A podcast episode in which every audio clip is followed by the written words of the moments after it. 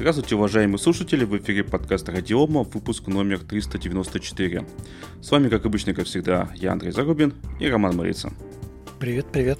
Первые темы у нас, как обычно, легкие. Сегодня у нас две такие темы. Первая доля Linux на ПК всего за неделю выросла почти вдвое. Главное правильно посчитать.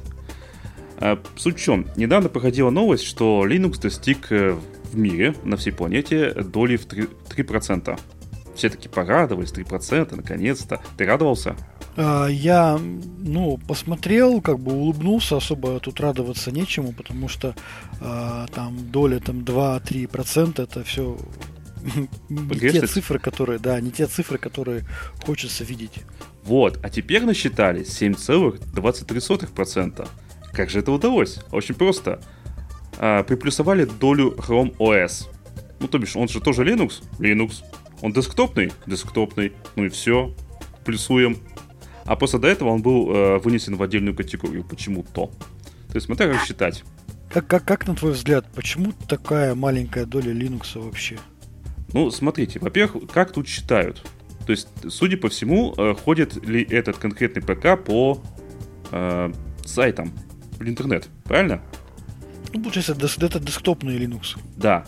А если Linux стоит на рабочем месте и по интернетам особо не шляется пользователь, его же не посчитают. Ну да. А еще, мне кажется, это есть еще вот еще одна причина. Хорошо развиваются те проекты, которые хоть как-то монетизируются, от которых есть хоть какая-то прибыль. Неважно в каком виде, там прямая или косвенная. К сожалению, вот open source Linux, они остаются как раз-таки у, у, там, уделом энтузиастов. И как только мы туда добавляем Chrome OS, который принадлежит Google, и который помогает Google зарабатывать деньги, то есть это его, его сопровождает именно коммерческая организация, то мы сразу количество там, десктопных Linux увеличиваем там прям в разы. К чему все это я говорю? К тому, что на самом деле, пока не будет какой-то коммерческой истории в десктопном Linux, то в той или иной форме мы какого-то большого роста не увидим. Я могу вспомнить э, коммерческие проекты. Коммерческие проекты на Linux взлетают на ура. А, это Chrome OS. Хоть он и бесплатный там идет, и бесплатно идет, но все равно это коммерческий проект.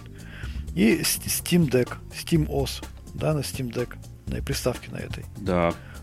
Коммерческие проекты на Linux идут просто на ура. Хорошо работают, быстро развиваются, а, компании на этом зарабатывают. А open source на Linux э, к сожалению, до сих пор остаются, ну, так скажем, уделом энтузиастов для дома.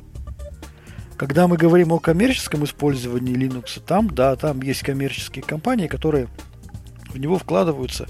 Причем они даже могут взять обычный там Ubuntu, а, обычный там Alma Linux, а, но нанять себе специалистов, которые будут его там, ну, высококачественно обслуживать.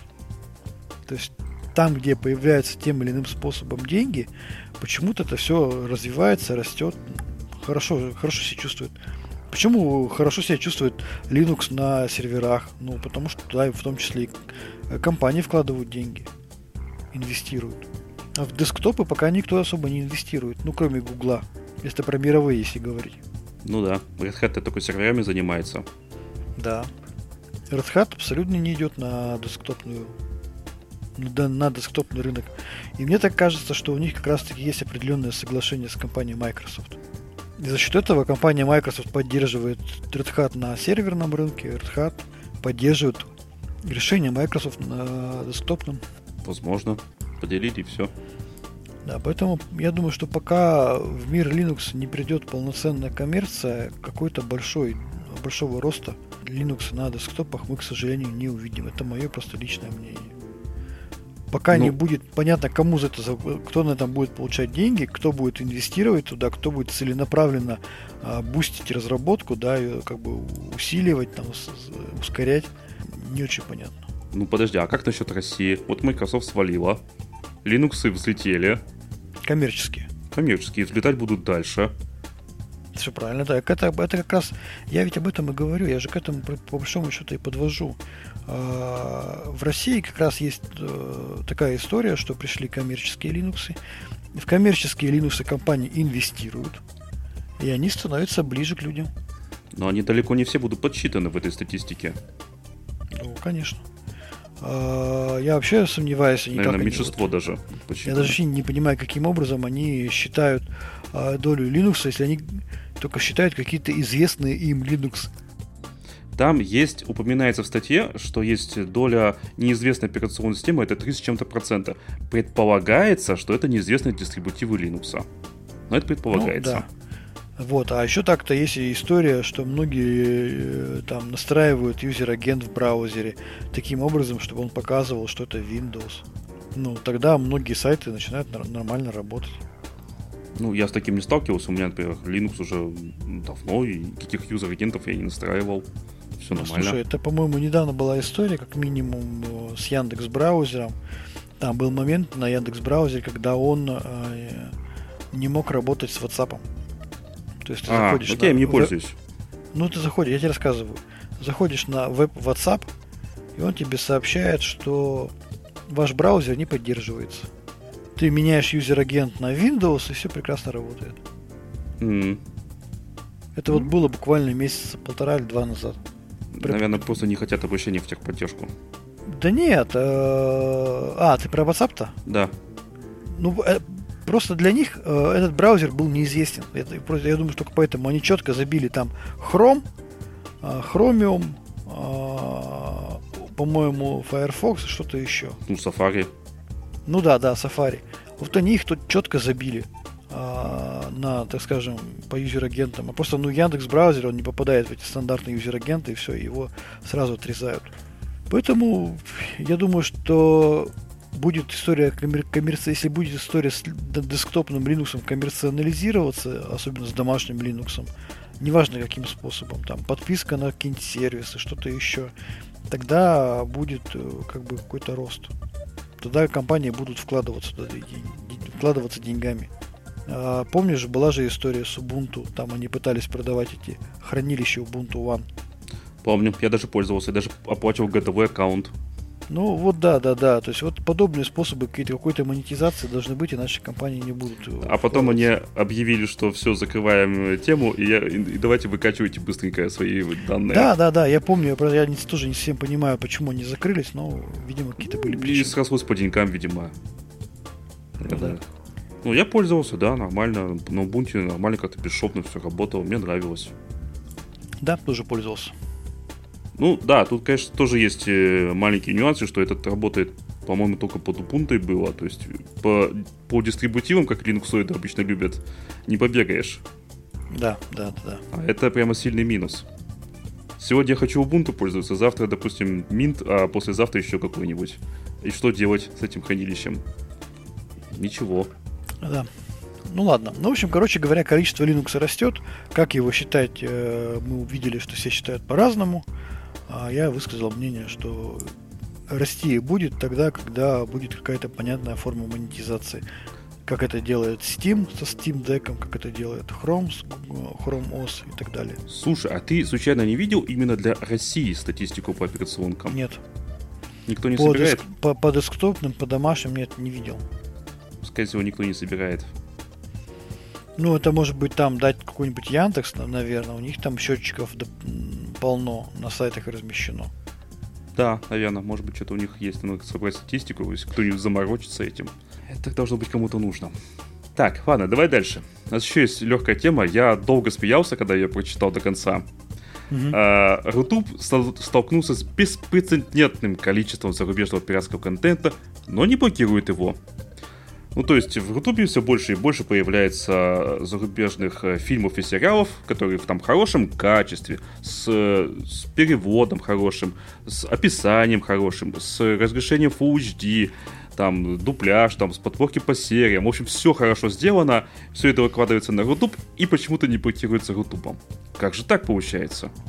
А, есть официальная заявка от пресс-службы Рутуба. Я ее зачитаю последнее время национальный видеохостинг столкнулся с беспрецедентным количеством пиратского контента, который заливает пользователи YouTube. Национальный, видео... национальный видеохостинг понимает важность лицензионного контента и строго следует букве закона. Как только мы получим сообщение правообладателя, контент будет незамедлительно удален с канала. Во-первых, назвали себя национальным хостингом, это, конечно, сильно, очень сильно. И действительно, почему бы и нет? Они наверняка удалят э, контент, если правообладатель э, обратится к ним. Но есть одно, конечно, очень сильное но. Народ, значит, залез на этот видеохостинг, посмотрел, как именно нужно подавать заявку, и оказалось, что нужно полное наименование, ОГРН, ИНН, все адреса и контактные данные. Внимание, вопрос. Если правообладатель ушел с российского рынка, откуда у него все это будет? Ниоткуда. А значит, как да. он сможет подать заявку? А никак не сможет. А я, знаешь, даже, я даже думаю, что вот эта статья, это просто рекламная статья. Скорее всего. Ну, ты представь себе, ну, это дико смешно. Мы, да, если бы не было бы статьи на Лента.ру о том, что на Рутубе последние серии Ведьмака из Черного Зеркала бесплатно и без, без регистрации, без смс, как говорится, то откуда бы мы это, это бы узнали? По-моему, это же прекрасно. Типа, мы, да, мы заблокируем все, только обратитесь. А обратиться не получится. Ну, красавцы же. Да, да, правильно, я думаю, что правильно, потому что раз компании не готовы общаться с нами, не готовы свои какие-то российские представительства открывать, ну и как бы пусть терпят. Все, все равно денег не получат от нас, так что какая разница? Да, если хотят, э, э, так скажем, э, правового подхода, пусть легитимизируются, ну, потому что как бы как иначе-то. Ну, потому что тогда непонятно, с кем общаться-то. Ну да. Они с нами не общаются и там губу выпятили, ну, хорошо, если вы губу выпятили, мы будем смотреть ваши фильмы на, на Рутубе. Да. В общем, молодцы, я считаю. Да. Так что веселая новость. Я не знаю, что ну, дальше. Ну, серьезно, я, я смеялся просто, когда это читал. Ну, говорю, пусть легитимизируется, пусть приходит, э, открывает э, юрлицо по российским правилам, и все диалоги будут вестись, я думаю, что очень быстро. Конечно. Но они этого не сделают, мы же знаем, а следовательно, пиратство будет процветать. А, это такая, знаешь, серая зона. Не, не, не доказано, что это пиратство, потому что, ну, а, особо это не пиратство, а, потому юридически что... это не пиратство, да? Ну, это, это, наверное, пиратство, но заявления от правообладателя нет. Дело в том, что по российскому законодательству, да вообще по любому э, законодательству иностранных стран, э, так скажем, разбирательство судебное там, или иное можно возбуждать только по обращению автора, ну, право, право обладателя. Если они правы, а, разборки будут только по факту обращения правообладателя. Вот, э, пожалуйста, как говорится, обращайтесь. Нет обращения, нет дела. Да-да-да. Нет, нет юридического лица, нет дела. Это еще можно так сказать. Да, да. Ну что, давай дальше. Давай. Это твоя тема. А, да, я просто поделюсь со, со слушателями, был форум, э, форум будущих технологий. А, мне удалось тоже на нем побывать. А, я посетил его и посетил и выставочную зону, посетил пленарную секцию, посетил различные доклады. Что интересно? Первое. Вообще впервые на подобную технологическую выставку пришел президент страны. Это на самом деле довольно-таки позитивно. А, была, было очень большое количество специалистов, а, было очень большое количество ученых, а, ученых из там, лучших вузов страны технологических. Там было пообещано целая серия и схема грантов по ключевым исследованиям. Ну, было прикольно. Что можно отметить с точки зрения основных вопросов, которые там обсуждались? Первое, это обсуждались квантовые компьютеры и, естественно, искусственный интеллект. Но в первую очередь квантовые компьютеры. Как ни странно, а, пообщавшись там и посмотрев на конкретные, там, послушав конкретные доклады, я увидел, что вообще квантовые компьютеры это не какое-то отдаленное будущее, а это прямо ну, реальность, которая сейчас есть у нас здесь и сейчас. А, уже есть э, вполне небольшие там работающие квантовые компьютеры, которые доступны в России. Они используются, причем используются уже для каких-то коммерческих целей. А, есть э, отдельная тема, это квантовые коммуникации. А, их развивает РЖД с компанией Infotex, и там тоже довольно-таки все неплохо продвигается. То есть квантовые вычисления, наверное, можно уже говорить абсолютно точно, это э, наша текущая реальность, и это не какое-то отдаленное будущее. Для меня это было как бы ну, удивительно. Я всегда считал, что квантовый компьютер это будет когда-то там лет там через сколько-то. Если вообще будет, да? Да, да, да, да. Не, ну согласен, там были новости и статьи в духе, ну вот, они там смогут там делать то-то там, э, то-то, когда-нибудь потом. Да, а что еще можно рассказать про квантовые компьютеры? Как ни странно, а, одним из, так скажем, одними из ключевых компаний, которые двигают это, эти технологии, это банки, это а, Газпромбанк, э, если я правильно запомнил, и... Сбер. Сбер, да, а, и, и, и, еще РЖД. Вот. Э, ну, как насколько я мне сумел выяснить, э, да, Газпромбанк, а, еще оказывается в 2018 году в Газпромбанк приезжали представители там IBM и показывали им там текущий технологический задел по квантовым компьютерам. И по большому счету именно с того времени эти компании уже поняли и осознали прелесть использования квантовых компьютеров. А, давай немножко, ну, расскажем про, я расскажу немножко про квантовые компьютеры. Давай. А, штука вся в чем? Я сам не, не очень сильно разбираюсь, поэтому расскажу только то, что я сам понял. Первое. А, квантовые компьютеры позволяют а, многократно а, за счет особенностей физических процессов, физического, так скажем, физических свойств квантов распараллеливать и ускорять вычисления. При этом, однако, вычисления ускоряются не вообще все любые, да, а определенный там ряд вычислений. Поэтому использование квантовых вычислений особенно эффективно в области шифрования, там, генерации ключей и так далее. Э, но при этом думать, что вот когда-нибудь у нас на столе появится квантовый компьютер, который будет вообще все-все делать супер быстро, наверное, не приходится. Потому что некоторые задачи квантовые компьютеры выполняют медленнее, либо с той же скоростью, что и обычные компьютеры.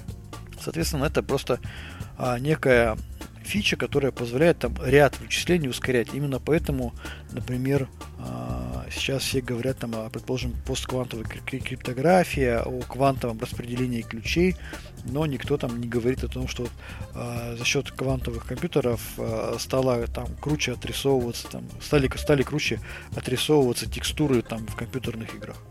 И, скорее всего, мы будем в каком-то там не сильно отдаленном будущем видеть именно какие-то некие гибридные решения, когда в одном компьютере сочиняется, сочетаются обычные процессоры с э, квантовыми какими-то блоками. Не, не, не стоит сейчас считать, что все, обычные стандартные процессоры уже вымерли, их полностью заменят там через 5 лет квантовые. Скорее всего, так, ну, думать некорректно. Я пока доказательств такого не вижу. Вот, собственно говоря, так. Ты что можешь сказать про квантовые компьютеры? Ничего. Что я могу сказать, когда я с этим никогда не работал, и, честно говоря, сомневаюсь, что в ближайшее время, в ближайшие 10 лет даже поработаю. Ну, пошло откуда, грубо говоря. У меня все завязано на либо серверы, обычные серверы, либо э, ПК. Uh-huh. А квантовое там шифрование, там шифрование, там э, телефонной связи, допустим, вот это для этого можно использовать. Ну, я от этого, мягко говоря, далек. Да. Ну, в общем, короче говоря, э, все равно в любом случае, да, это не будет общей технологии общего назначения. Дома мы в компьютерные игры на квантовых компьютерах в ближайшее время играть точно не будем. Да и вообще пользоваться этой технологиями особо сильно не будем, потому что, опять же, шифрование, ну вот кому это нужно? Ну там э, гос- государственным органам, допустим, там каким-то чиновникам, бизнес. да, бизнес. А таким людям, как я, это нафиг не нужно. Ну, смотри, э, Газпромбанк развивает сейчас 6 отраслей, которые с этим связаны. Первое – это оптоэлектроника для лидаров, это постквантовая криптография, квантовые вычисления, а, спутниковая квантовая криптография, некие планарные гра... гранатовые технологии, я такого даже не знаю, что это такое. Гранатовые, да. И квантовая криптография. Вот. Все это абсолютно супер новое, супер, супер непонятное. Изучение квантовых компьютеров Вообще, это очень непростая история. Понять, даже понять, как они работают, для меня тоже сейчас довольно-таки тяжело. Показательным было для меня то, что во время там диалога президента с российскими разработчиками квантового компьютера, там, да, основной главный их руководитель сказал, ну, что он э, вообще является квантовым астро, астрономом, по-моему. То есть, да, он является инженером в, там, в привычном понимании нашего там, в привычном понимании того слова. Он квантовый астроном, и он раз, занимается разработкой квантовых компьютеров. Почему? Потому что квантовые компьютеры больше завязаны на физику, чем на, допустим, какую-то там ну, какую-то там стандартную, понятную нам инженерную историю. А вот у них больше всего квантовая физика. Так что технологии будущего не совсем громкое название для данного форума. Там действительно технологии будущего рассматривались. То есть там не обсуждалось вопрос о том, что такое, что такое нейросети. Да, а не обсуждались вопросы там какие-то всем понятным привычным технологиям. Там как раз таки основной упор был сделан на квантовые вычисления. Это на самом деле технологии будущего. И России как раз стоит туда как можно быстрее идти и развиваться в этом направлении. Потому что сейчас вкладывать э, сотни миллиардов рублей, там, допустим, или триллионов рублей э, в создание технологий э, печати процессоров по каким-то там супер там 2-3 нанометра технологиям, это будет просто попытка догнать то, что уже было давно-давно сделано, в то, в то время, когда весь мир уже будет сейчас инвестировать именно в квантовые вычисления. Поэтому я думаю, что как раз Россия будет э, большую часть денег, ну или значительную часть денег тратить на такие новые технологии будущего. Да, но обычные процессоры все равно нужны. Да, да, я поэтому и говорю, что часть денег. То есть э, я такой тоже, знаешь, одно время мы, я сравнивал, там, Китай там тратит там сотни, там, триллионов, там, не знаю, миллиардов рублей э, на новые там фабрики по производству микропроцессоров. Вот, и думаю, что бы нашим так взять и не сделать, да. А с другой стороны, понимаю, что сейчас есть смысл как бы часть этих денег просто потратить на квантовые вычисления, на квантовые компьютеры, учитывая, что это не совсем уже отдаленное будущее уже в России есть компании, которые применяют в коммерческой деятельности квантовые вычисления, и они для себя увидели в этом определенный плюс. Так что предлагаю всем следить за этими историями, следить за этими новостями. Я надеюсь, что у нас в России э, будет все больше и больше хороших позитивных новостей про квантовые вычисления. Давай пойдем дальше. Тоже про технологии будущего. Почему будущего, я скажу попозже.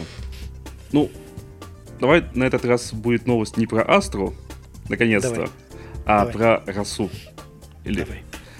Роса Мобайл на базе KDE Plasma Mobile. А, значит, объявлено о выпуске этой новой операционной системы. Она будет на э, устанавливаться на, судя по всему, на один единственный пока что телефон российский. Слушай, как это читается правильно? Это по-русски или по-английски? Это название Не знаю, этого телефона? А, Ая, Ая какая-то. Ая. Вот расстрелял бы. Вот честное слово, вот это непроизносимо. Там Абсолютно. Сп- да, сплошные гласные. Так нельзя надо, не надо так делать. Так вот, значит, э, пользовательский интерфейс построен на, как я уже сказал, на базе, э, на основе открытой платформы KDE Plasma Mobile. Э, Plasma 5, KDE Framework 5, телефонный стек Modem Manager, ну и Qt. Все замечательно. Почему я сказал, что технологии будущего? а потому что не, не выпущено еще ничего. Я, насколько я вычитал э, в чатике э, телеграммовском э, импортозамещения, там представитель росы сидит, в том числе, помимо всего прочего. Да, чатик, э, там, если кто хочет найти, там имп, э, латинскими буквами импортозамес. Отличный чатик, э, очень, очень радует меня он. Так вот, насколько я понял э, этого представителя, ничего пока что еще вообще не выпущено, более того, даже скачать нельзя и посмотреть нельзя. Я так ведь? Все правильно понял? А, я думаю, что да, я тоже не видел образа для скачивания. А, единственный момент, что образ для скачивания, он все равно пригоден только для установки на одну, как ты правильно сказал, модель телефона А1, которых было выпущено не так много штук. То есть это если я не ошибаюсь, по-моему, около 500 штук было всего выпущено, как тестовый какой-то некий образец на страну. Я сейчас зашел на, собственно, сайт РСИ, на официальную новость э, об, этом, э, об этой операционной системе. Даже скриншотов нет. Ну, то есть скриншотик вот э, там на удалении вот это телефончик с каким-то интерфейсом. Интерфейс, ну, обычный, как у всех, грубо говоря. Ну, ну почему да. бы и не быть, как у всех, в принципе, чтобы было привычно людям. То есть тут претензий-то у меня никаких нет. А, слушай, знаешь, я бы что скажу, что скажу, я точнее, я уже сказал даже в том же чатике, сказал, что это все-таки разовый проект. Пока что я Поясни. вижу, что... Поясни. Вот, я поясню. Пока что я вижу, что это разовый проект. Первое. А коллеги сделали решение, они даже где-то писали, что даже сами драйвера разрабатывали, дорабатывали для а, отдельных компонентов а, под конкретную видеокамеру, под конкретные там датчики и что-то еще. Да, там четко написано, что не используются проприетарные драйвера Android. Да, и еще я читал, что они прямо сами писали драйверы. Что вообще, честно говоря, звучит диковато немножко, потому что как бы, ну там, написать самому драйвер там для какой-то видеокарты, мне кажется, это чересчур. Скорее всего, там речь идет о неких патчах, там, да, доработки, там, портирования каких-то драйверов. Вот. Но представь себе, а, у нас есть телефон, а, который выпущен крайне малой партии. Я говорю, я слышал цифры чуть ли не 500 штук было всего выпущено. И, соответственно, под него они, я знаю, что они разрабатывали не один год всю эту историю, ну там, сделали решение. Вопрос, а что нужно сделать для того, чтобы подобные устройства пошли в серию? Ну, нужно Госзаказ? опять... Не-не-не, смотри, ну это хоть, хоть, хоть госзаказ, хоть какой-то коммерческий проект, неважно. Я к тому, что технологически, что нужно технологически сделать. Когда будет новый проект, понятно, что будет уже новая платформа, потому что вот этих комплектующих уже не найти, которые использовались в AIA A1. Ну, их в каких-то там масштабах их, скорее всего, уже не закупить, потому что, скорее всего, все фабрики уже производят более новые там платы, более новые комплектующие. Ну, вот этот BOM, Bill of Materials, набор, который в этом э, мобильном телефоне, набор комплектующих, его уже сейчас в больших партиях не закупить в Китае. Но он не производится уже. Уже устаревшее все. Соответственно, придется потратить время на заново на разработку драйверов, там переработку их, портирование. Вот, и поэтому я говорю, что это какой-то прям разовый проект, к сожалению, потому что постоянно самим дорабатывать там драйверы, это как бы, ну, это путь, я не знаю, путь, путь самурая. Это, ну, доработка драйверов, это занимает, ну, год. И огромное количество инвестиций. Я, я, я вот на, на, абсолютно как бы прямо говорю, что до тех пор, пока в России не будет производителей э, мобильных телефонов, которые сами изначально в, в, в рамках производства сразу же не закладывают разработку стандартных линуксовых драйверов, разработчики операционных систем не смогут эту всю историю поднять. Подожди, а как же Astra? Я видел своими глазами и трогал своими руками планшеты на Astra. Не, и даже не один. Там ведется работа как раз с производителем железа. И производитель железа а, предпринимает большие усилия для того, чтобы нам находить и отдавать линуксовые драйверы. Так может быть тут аналогичная история? Может быть, но пока я ее не вижу. Пока я вижу, что они пишут сами. А, я просто недавно общался с одним еще производителем железа в России. Они в принципе не понимают, зачем им писать драйверы под свое железо. Они говорят, ну как, мы вам обеспечиваем а, сборку комплектующих из Китая, а вы с драйверами сами разбирайтесь, потому что вы операционная система, это не наша проблема. Вот буквально в, в прошлом месяце у меня был такой диалог.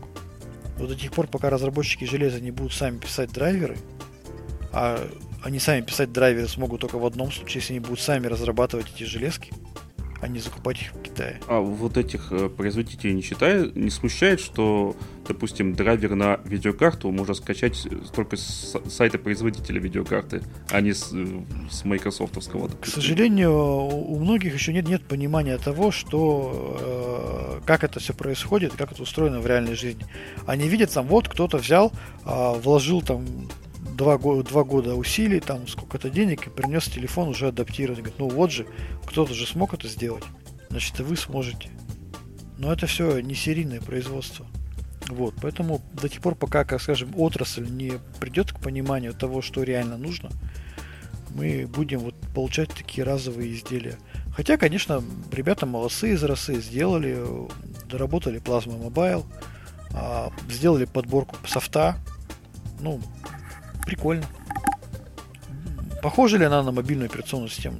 Да, похоже. А, увидим ли мы это в рознице? Нет, не увидим. Увидим ли мы это в коммерческом секторе, в госсекторе? Может быть, увидим, а может быть и не увидим. Пусть Потому что... для начала выложит э, на YouTube видео с э, интерфейсом как это всем пользоваться. Хотя бы это.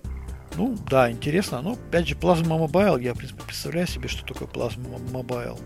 Здесь как бы ничего такого сверх уникального нет. Ну, давай посмотрим. А, молодцы, заявились.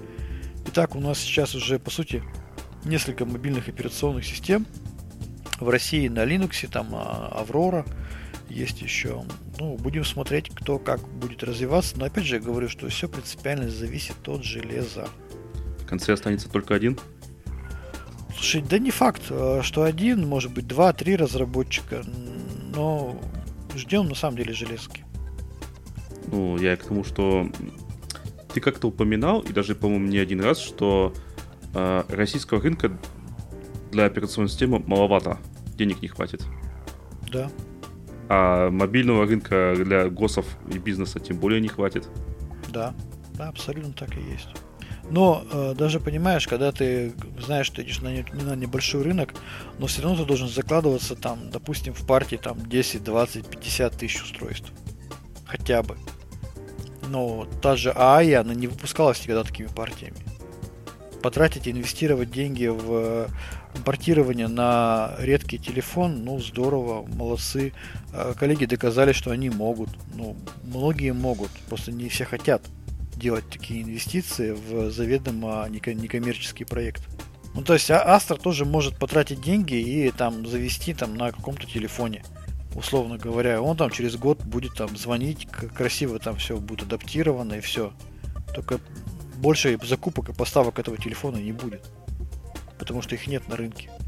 Поэтому все вот там уже те игроки, которые давно занимаются мобильными историями, они как раз разрабатывают под те под некоторые перспективные устройства, да, которые только выходят на рынок или будут выходить на рынок, которые сейчас находятся еще только со, в части проектирования. А вот я читал, что чиновникам тут запрещают пользоваться айфонами. Может, вот это будет госзаказ? Да, может быть. Так, а, понимаешь, э, все, знаешь, какая, опять же, какая, какой момент? Все будут выбирать железку. Когда ты придешь к какому-то клиенту и будешь показывать там устройство. Одно там, допустим, на Astra Mobile, второе на Rosa Mobile, третье на Авроре. Конечно, посмотрят функционал, но в первую очередь буду смотреть на железку. Энергопотребление, толщина, там, вес, там, не знаю, качество камер, качество экрана. Вот эти все вещи, в первую очередь, и стоимость. И стоимость этой железки. И вот эти все вещи именно по железу будут, наверное, процентов 80 определять э, выбор потребителя. Потому что по софту там скажут, ну там приложение допишем какое-нибудь. Если вам там прям принципиально надо. Будут выбирать железки. И будет в первую очередь конкуренция железа. Какая там будет операционная система стоять, это уже дело, ну я бы не сказал там 125, но дело второе. Ну, представь себе, тебе приносят два а, мобильных устройства. Одно там, знаешь, из такого дешевого пластика, там, где экран гнутый, там, знаешь, там, просто такой волнами экран там идет, там, процессор медленный, там YouTube не играет 70, выше, чем 720 pp там. Да, и вторая железка хорошая, современная, качественная. Э, все ровненько, тачскрины работают идеально, мощный процессор. Ну неужели ты будешь выбирать по операционной системе? В первую очередь ты будешь смотреть на железо. Я помню, знаешь, когда-то давно э, у тебя спрашивал, там, какой планшет мне выбрать. Ты мне там сразу говоришь, вот, бери такой, там, у него такое-то разрешение экрана, он прям картинку классную покажет. А уж поставлю я на него там какой-то там форк Linux, Kali Linux, или там Android, или какую-нибудь прошивку, но это же не, не, не волновало абсолютно тебя. Ты смотрел, ну, общем, ну, конкретно, ты смотрел как, конкретно по железу. Поэтому будет конкуренция железок, в том железе, которое будет приоритетно выбираться заказчиками, будут работать, я думаю, любая из российских операционных систем. У меня, например, есть два планшета, оба от Samsung. Один побюджетней, другой не бюджетный. Так вот, бюджетным я пользоваться не могу, потому что он тормозит по сравнению с небюджетным. Ну да, да, да, я об этом и говорю. Просто в физически очередь... больно. Да, в первую очередь будут выбирать железо. А, а наивно думать, что человек посмотрит там и скажет, ох, я возьму там Astra Mobile, а не Rosa Mobile, которые обе на Plasma Mobile. Поэтому там, скорее всего, какие-то будут другие критерии выбора это либо какие-то приложения там работают, либо наличие сертификации, либо там самой железо. Ну ладно, давай переместимся за пределы России. Давай. А, не так давно США ввела новые экспортные ограничения в плане поставки микроэлектроники в Китай. По этому поводу высказались э, топ-менеджеры Intel, Nvidia и Qualcomm. Вкратце, суть в том, что эти три компании не досчитаются очень серьезных прибылей, а именно у Qualcomm э, более 60% всех своих доходов находится на Китай, у Intel 25%, у Nvidia 20%. То есть э, им всем будет очень больно, особенно Qualcomm. Ну, потому что телефончики, мы понимаем. Соответственно, они упрашивают свое правительство не вводить эти экспортные ограничения, потому что денег не будет.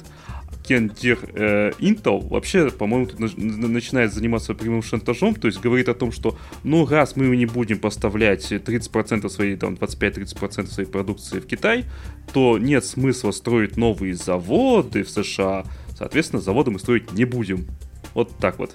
Поэтому либо хотите заводы, отзывайте ограничения. Молодцы. Ну, все же говорят, что все вот эти санкции, которые э, там политики определяют, они крайне сильно бьют по бизнесу, который находится в США.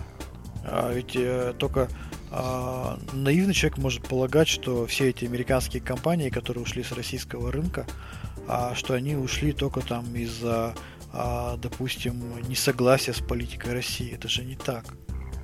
Если бы от них это напрямую не требовалось бы законодательством США, и за неисполнение не, не было каких-то там серьезных санкций, никто бы никуда не ушел, да и им плевать на эту политику. Ну, с другой стороны, там не все и ушли. Вот, например, неподалеку от моего дома все еще работает французский Люар Мерлен. Ну, правильно, потому что те, кто решил рискнуть, те, кто нашел какие-то способы обхитрить, там, да, обойти а, законодательство, там, переоформить там на какие-то других лиц, там, и так далее, они, конечно, остаются. Но просто те компании, которые прям явные бренды, ну, они просто физически не могут это сделать. Ну, как ты, допустим, перехитришь там а, и будешь оставлять там а, компьютеры от а, компании Apple. Под каким брендом ты их будешь оставлять? Типа точка и, и яблочко? Я недавно заходил в KFC. И там у неподалеку от кассы висит бумажка, что э, никакого отношения к американской KFC, это данная торговая точка, отношения не имеет. Ну, а просто название вот такое вот. А? Да, схоже. Параллельный да, чуть-чуть. импорт называется. Да-да-да. Так что есть вот вы, выкручиваются.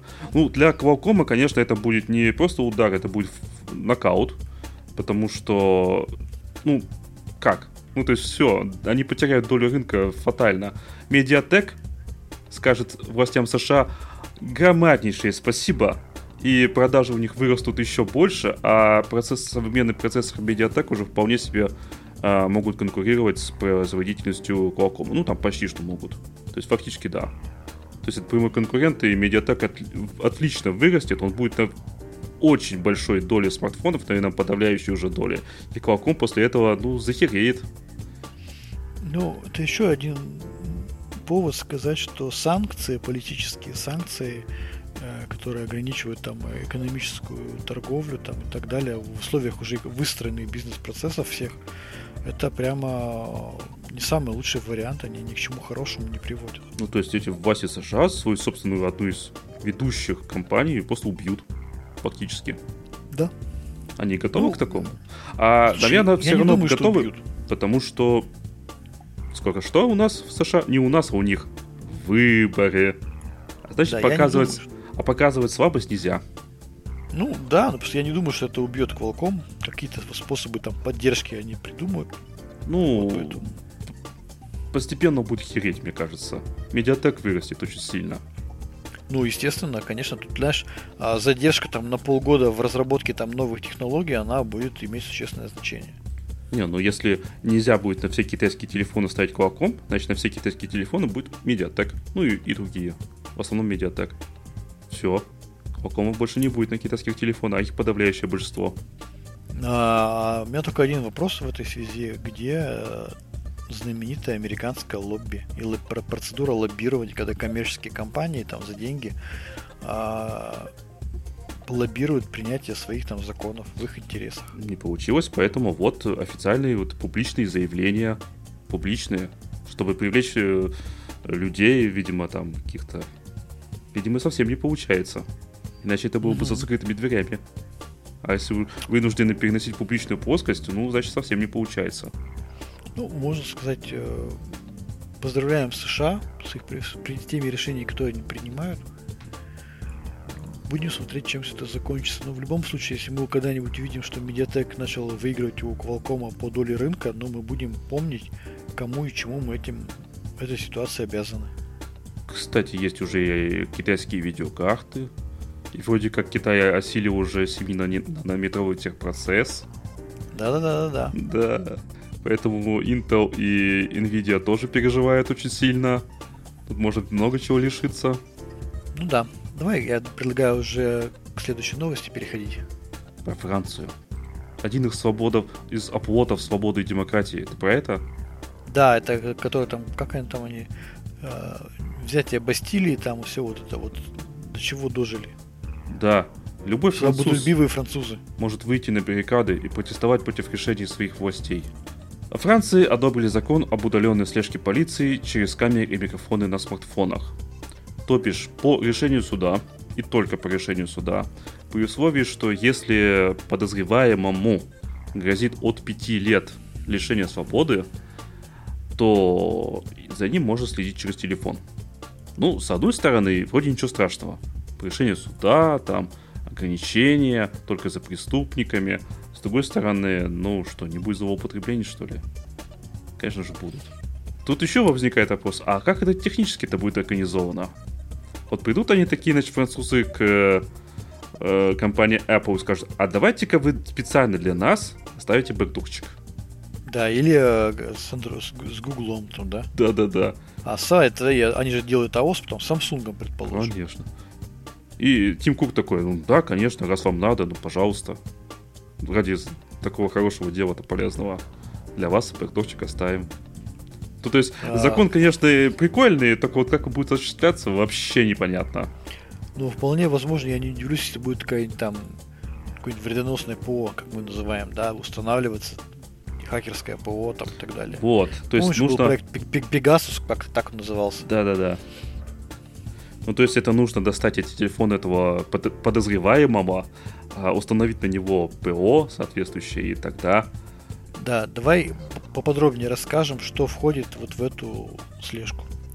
Первое. Французская полиция будет иметь возможность э, удаленно активировать камеру, микрофон, GPS телефонов и других устройств. А, эта мера охватывает не только телефоны, это ноутбуки, автомобили, телефоны и также другие подключенные к сети устройства. А вот нечего есть... автомобили подключать к сети, я так сам скажу. Да. А, ну слушай, ну это прямо прям полный контроль. Потому ну, что да. не только телефоны, это ноутбуки, это автомобили, камеры и что-то еще. А прикинь, на автомобиль установить такое ПО, ну, допустим, на что французские там есть, какие французские машины? Peugeot, да, Peugeot, допустим.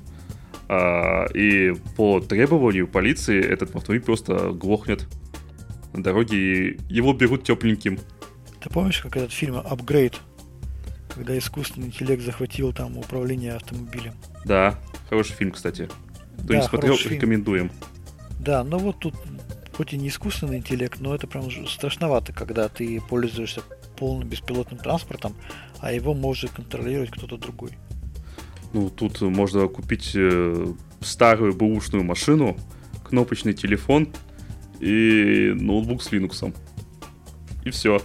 А, читая дальше, я читаю оригинал статьи в переводе. Есть категория людей, которые будут защищены от такого прослушивания. Избранные. Это, да, это так называемые представители чувствительных профессий, сказано там. Значит, не, э, прослушка и такое шпионаж э, будет исключена для врачей, журналистов, адвокатов, судей, членов парламента, все. То есть э, чиновники высшие, там э, парламент, да, э, судьи, адвокаты, журналисты и врачи. А почему журналисты? Это чтобы они не писали возмущенных статей? Да, наверное. Ну, почему врачи я понимаю? Да, медицинская тайна, все такое, я понимаю тоже, да. Да. А адвокаты. Ну, в принципе, хз. тоже понятно. Ну, там это Су... тоже тайна. Судьи. Судьи, там, да, понятно, что давление на них, чтобы не оказывать. А члены парламента почему нет? А, чтобы а почему... не, не оказывать на них давление. А почему члены парламентов нельзя, а, допустим, членов правительства можно? Может, потому ну, что закон есть... принимали члены парламента? Да, именно и сказать, слушай, ладно, мы примем, только нас давай вычеркнем и примем закон. Хотя к этому можно, клоню, да? да. Да. То есть мы э, примем, но только себя исключим. Ну. А, значит, э, что еще можно сказать? Оспариваемая мера была одобрена членами Национальной Ассамблеи в качестве более широкого законопроекта о пересмотре системы правосудия, проходящего через парламент. Ну да, вот они так и написали. А, парламент принимает закон, но только исключает из слежки себя. А так все остальное нормально. С чем мы поздравляем французов? Они получили себе, так скажем, новые условия жизни. То есть, если человек медик, то его может много чего делать, и за ним следить не будут. Угу. Вообще классно. Честно говоря, тут, тут как раз есть ссылка на оригинал э, самого законопроекта. Он довольно-таки большой, но прямо там да, действительно вносятся изменения в, э, во французский уголовный процессуальный кодекс. Вот как процедура это описана. Значит, судья после консультации с прокурором республики может разрешить удаленную активацию электронного устройства без ведома или без согласия его владельца. Вот, вот они говорят, называют это удаленная активация удаленного устройства без согласия с владельцем. Поэтому, да, проверили, действительно такая норма закона во Франции принимается. Вот. Хорошо, что я живу не во Франции. Да представь себе, если бы это в России э, такой закон. Такой том, вой что, поднялся бы. О том, что полиция э, имеет право удаленно активировать э, веб-камеру, фу, ну, камеру, GPS и микрофон. А знаешь, почему вы кричали бы? Потому что у нас полиция неправильная, а во Франции полиция правильная. Демократическая, наверное, очень. Демократическая полиция. Там у них очень демократические дубинки, и все решения, которые там принимаются... пули.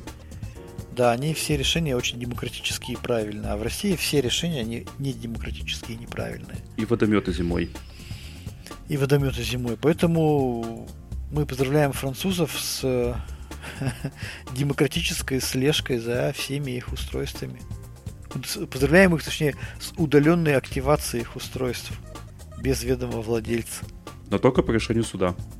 Только после, там, после обсуждения судья, переговоров судьи и прокурора. Ну, на этой позитивной ноте давайте закругляться.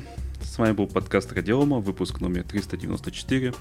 С вами были, как обычно, как всегда, я Андрей Зарубин и Роман Малицын. Пока-пока. Всем пока.